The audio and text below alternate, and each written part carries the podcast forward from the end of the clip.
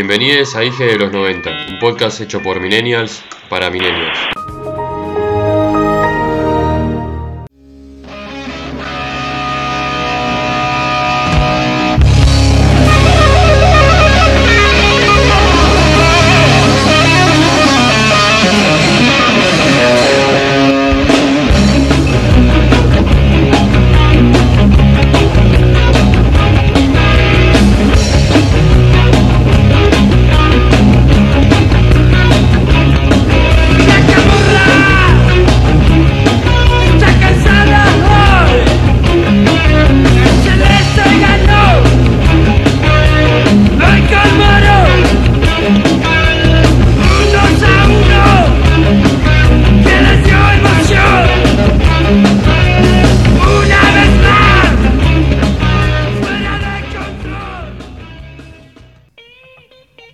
Aparte de, los canales, había otros lugares por los cuales escuchábamos música.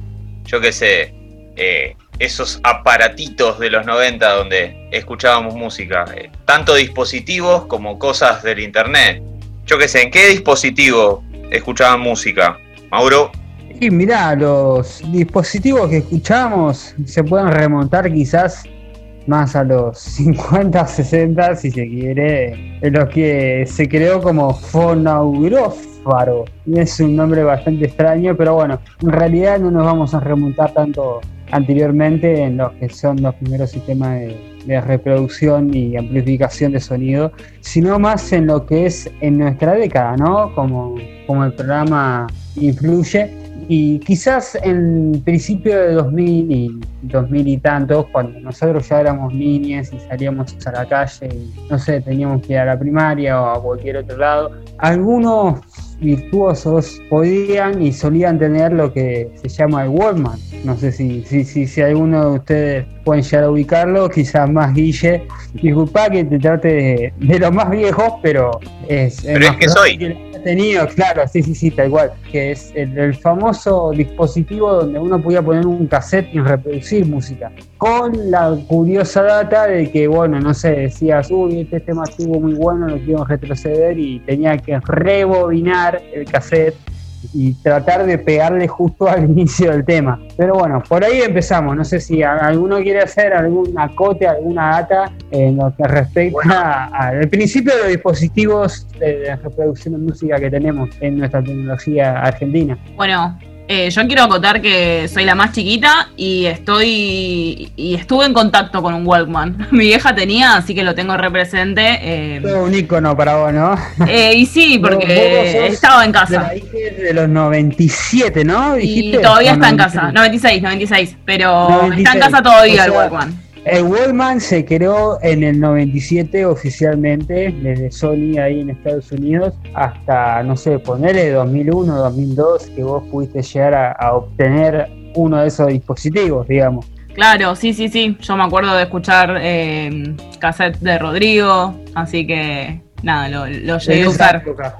no sé, Guille, qué tendrá para comentar. Claro que él ya tenía ya mínimo 10 años de anticipación sobre el tema.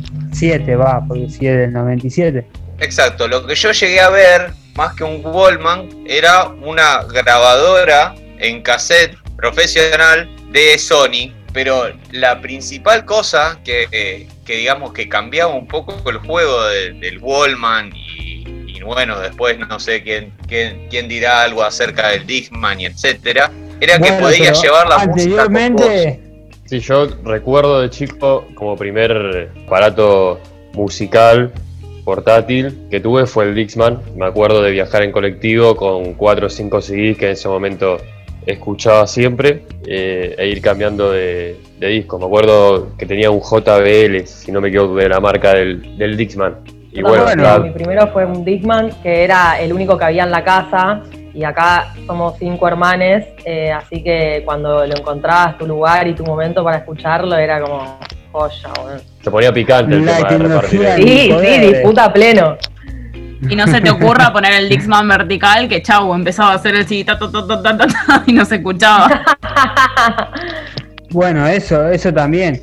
Digamos, yo empezando a hablar del, del Walkman, en lo que era el CD. Quizá no tenía esa, esa dificultad de, de al movimiento generar algo en la reproducción, pero sí eso tenía que retroceder, volver a poner a, reproducir para ver si coincidías con el tema quizás es algo más de los principios del 90, de los que nacieron en el principio del 90, y no tanto de los que nacieron a partir del 95, 96. Por más que no haya mucha diferencia, quizás ahí genera eh, que las excepciones sean únicamente las que se dio en nuestra compañera Chechu, que, que, tuvo un Wallman habiendo nacido en el 96, ¿no? El tema es ese, ¿viste? De, de, pensar desde, desde, un cassette donde uno llevaba ya los cassettes determinados para cierto momento, a ya evolucionar, ya partiendo desde el lado de toda la música y toda la data que te bajaban los canales de música, como todos los que vinimos hablando hasta ahora de MTV, Más Music, CM, y VH1, el tema de, cómo nosotros escuchamos, la música que escuchamos y que no estaba simplemente relacionada con la música que pasaba en esos canales, ¿no? Eh, empezar a escuchar en Wallman en muchas ocasiones CDs o canciones random grabadas por nuestros viejes en la radio, porque eso es lo que se hacía en aquel momento, en aquel entonces, grabar canciones que pasaban justo en ese momento en cierta estación para poder tener ese tema que cómo se fue em, conociendo y buscando alternativas para poder llegar en, cierto modo a esa música que uno ya de principio y, y desde algún momento fue arraigando para poder ir conociendo y y viendo qué, qué, es lo que está bueno para escuchar, según también tu cultura en la vida o tu cultura musical. Y es eso, ¿viste? y después de Wallman el Disman. Sí, digamos que desde el Wallman, el Disman y después lo que yo usé más, que es el MP3, vos hacías listas de reproducciones. En aquel momento o, ¿quién, no había Spotify. mencionando. El Winamp. Claro, yo me acuerdo, no sé, mi hermano acá presente, que por suerte puedo hacer este programa con, con él, junto a él, él en la familia fue el, que tuvo un MP3, así que él me podrá decir qué tipo de listas de reproducción tuvo en ese momento, que quizás fue más en el 2006, 2007, pero que, que también se empezaba a hablar desde antes. Sí, yo recuerdo que que el MP3 lo que tenía en su momento era el tema de la memoria. Creo que los primeros que salieron eran de, 256 megas y 512. Y tenías un cupo limitado también de música que uno ponía, que ibas sacando, digamos, de, Lares, bajando de Lares en este caso.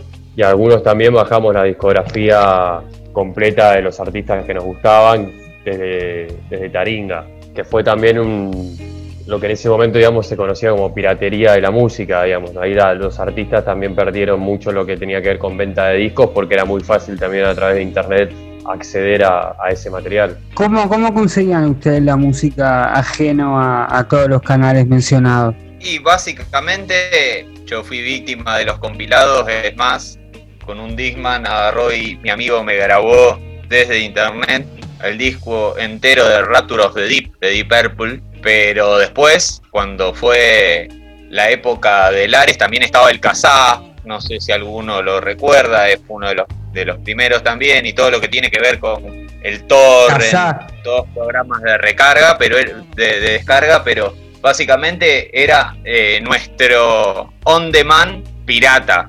Claro, yo me acuerdo de Lares, del Taringa que mencionó Franco, y después vos mencionaste uno más que, realmente yo no lo tengo en mi repertorio. ¿Winamp decís vos? ¿Mi hijo Kazak? Sí, el, me aclare esa duda. El Winamp, o sea, era un programa de reproducción, como era también el Windows Media o el reproductor de Windows. Lo que tenía Winamp que creo que en ese momento era más fácil reproducir más archivos de audio porque leía más formatos y en cambio con el Windows Media tenías que bajar los distintos complementos para reproducir MP3 o otro tipo de, formato de audio. Tal cual.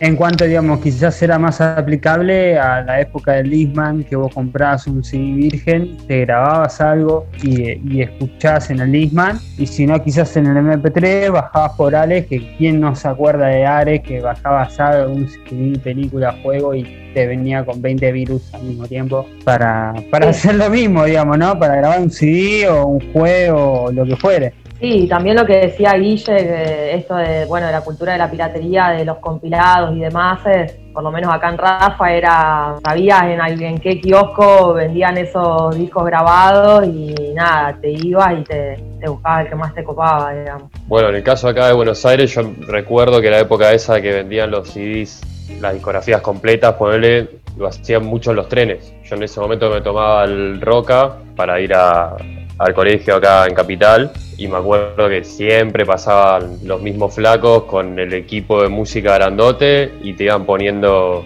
discografías completas, que yo de Los Redondos, de Los Piojos, de Luis Miguel, de Leo Matioli.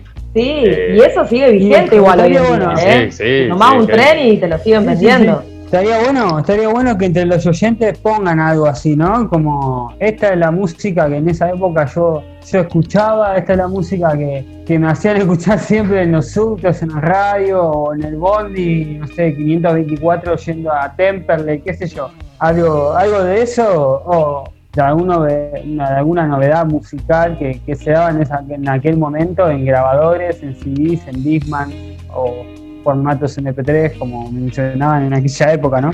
Una de esas canciones pegadizas que me martirizó, por ejemplo, El gato volador. ¿Alguno se acuerda? Lo había mencionado que sí. en el, primer programa, aparte. El señor Rodney Sebastián Clark Donald, no le suena a nadie, pero el chombo fue el que hizo El gato volador. Y no conforme con eso, hizo Papi Chulo.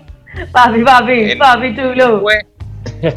Sí, sí, sí, es de esos Después en el año 2010 y no conforme con todo eso, piensen que en el año 2008 él hizo el tema Scooby-Doo Papá. Él fue el creador de Scooby-Doo Papá, no lo puedo creer. No lo puedo creer. hizo de todo este muchacho. Para mí es un genio del mal, pero es un genio de nuestra época, hay que advertir, de nuestra época. Bueno, en un capítulo de La vaca y el pollito cuentan la historia de la canción del gato volador. Nah. Sí, en un capítulo tipo eh, campamento y nada, eh, así medio payada empiezan a contar la historia del tema. Ah, el, gato volador. El gato volador era un gato que lo había pisado un camión en la vaca y el pollito y era plano. digamos, y volaba como si fuese una especie de, de frisbee. No, claro. me acuerdo que lo tiran tipo propaganda más o menos ahí en Cartoon Network. Bueno, y que igual eh, con todo, todo lo que acabamos de nombrar, es como que estaba re bueno el Ares porque bajabas la música, pero te podías encontrar con cualquier cosa. Mismo los CDs que comprabas en, en el tren, capaz, tipo, había temas que ni se escuchaban, o sea, te podías comer ahí un par de chascos. Sí, bueno, de, hecho yo me recuerdo del Ares también de bajarte, no sé, un tema de la renga y que suene exclusivo, rock and pop.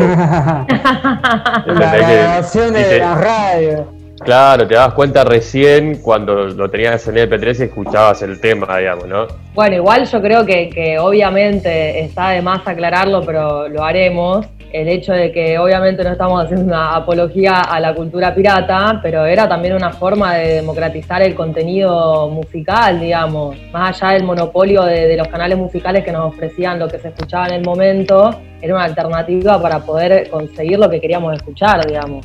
Sí, sí, sí, yo creo que como decís vos, todos los canales que, que venía mencionando. De democratizar es importante porque sin más lejos los canales te imponían sí o sí una agenda al igual que la radio, o sea, los temas que, que no es muy lejos lo que pasa hoy también con las radios, ¿no? O sea, uno, por más que quizás hoy, sí escucha o comparte ciertos artistas que pasan en la radio, pero sale un tema de Nicky Nicole y la tenés en la radio toda la semana, o sale un tema de Trueno y lo tenés en la radio toda la semana. Tal cual. Bueno, ahora con las plataformas digitales no hace falta lo que decían en la radio de pisar el tema, de ponerle una estampa auditiva en, la radio, con el nombre de la radio, para que vos no lo puedas recomercializar o usarlo para tu propio beneficio. Pero cuando agarran y cuando muchos artistas se dieron cuenta de esta cuestión de las descargas ilegales, agarran y empezaron a probar. Hablando, disculpa que te interrumpa, Guille, que me, haces acordar la propaganda de los DVD o, de las, o los VHS que uno alquilaba. Uh, el sello holográfico, boludo, me muero. Se mal. Claro, que te, pasaban el video de un tipo robando una película o robando, sí, creo que era robando una película, robando algo en un almacén, una cosa así, y te decía, usted lo que está haciendo es igual a lo que hace este sujeto. La piratería es ilegal. Ay, sí, sí, sí, te llenaba de culpa. Como la de colgarte del cable con cablevisión, lo mismo. Claro. Y ahora lo tenés llorando porque hay un decreto que le saca los ¿Quién se acuerda de eso tendrá ahí una, una regresión a, a lo delictivo en cuanto a la señal que uno pueda tener. bueno, después las empresas se, se avivaron y empezaron a hacer lo mismo, pero de manera legal y ahora, gracias a eso, tenemos las plataformas digitales que básicamente se funcionan por on demand, o sea, bajo demanda. Vos pedís la música, vos te acercás a la música, la música no se acerca sola a vos. ¿No hay un algoritmo dentro de estas plataformas? Bueno, el manejo de los algoritmos es el próximo problema, además de que las plataformas digitales, justamente por agarrar y estar, eh, tener, armar sus propias reglas, exigen a los artistas un nivel de producción independientemente de sus cuestiones creativas, como así también ayudan a divulgar el under, vos tenés una banda y podés tirarla en Spotify sin mucho problema, también los artistas tienen una serie de presiones desde las plataformas digitales, así que siempre hay, al, siempre hay alguna forma. Claro, o sea que todos estos últimos... Siempre hay alguna forma de legalizar. Claro, todos estos últimos sencillos que van apareciendo de, las bandas, digamos, como que son un, tema o dos temas, justamente es por esa presión que vos decís. Claro, en su momento era una cuestión de, según la industria de la música donde vos estés participando e invirtiendo, tenías que hacer ciertos CD ciertos temas de música, pero el hecho y el punto principal de todo esto que estábamos hablando es comentar un poco de, esa cultura que se daba en ese momento de, bueno, usar el Ares, sin más lejos, que fue como el auge de descarga junto con el torrent también, no tanto también como para, para, música, sino también para juegos o, videos, lo que fuere el hecho de, que se dé todo esto, ¿no? De, la cultura esta pirata que venimos hablando, de que en ese momento se daba que muchos CDs originales y demás eran descargados por el torrent, por el Ares, y que todos nosotros pasamos por eso mismo para dejar a formato en MP3 para los MP3 o, o, no sé, poner un compilado de 48 temas porque entraban en un CD según la capacidad que comprabas virgen y, después te lo ponías en el Disman, te lo cargabas en el bolsillo y, era un golazo. Eh, bueno, sí, mismo con el es muy de los 90. Claro, sí, sí, sí, sí. ¿Y cómo, y cómo esto, ustedes me dirán y me comentarán su opinión, cómo todo esto se empezó a encontrar en, en un punto donde empezaron a poner cuestiones legales donde pudieron encerrar un montón de cosas, como esto que dicen ustedes del Spotify, y como dicen que los artistas están como, entre paréntesis, obligados a agregar contenido cada cierto tiempo, así como una compañía discográfica, ¿no? Es como que se transformó y que de algún modo la parte pirata empezó a tener nombre en cuestiones legales.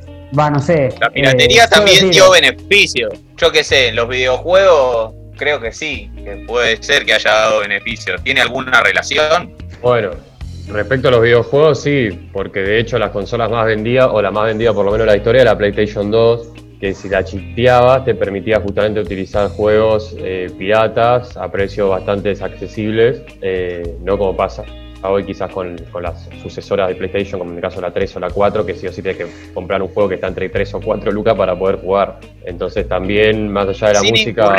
Sí. Sin incurrir en un delito, Franco. ¿Qué es chitear?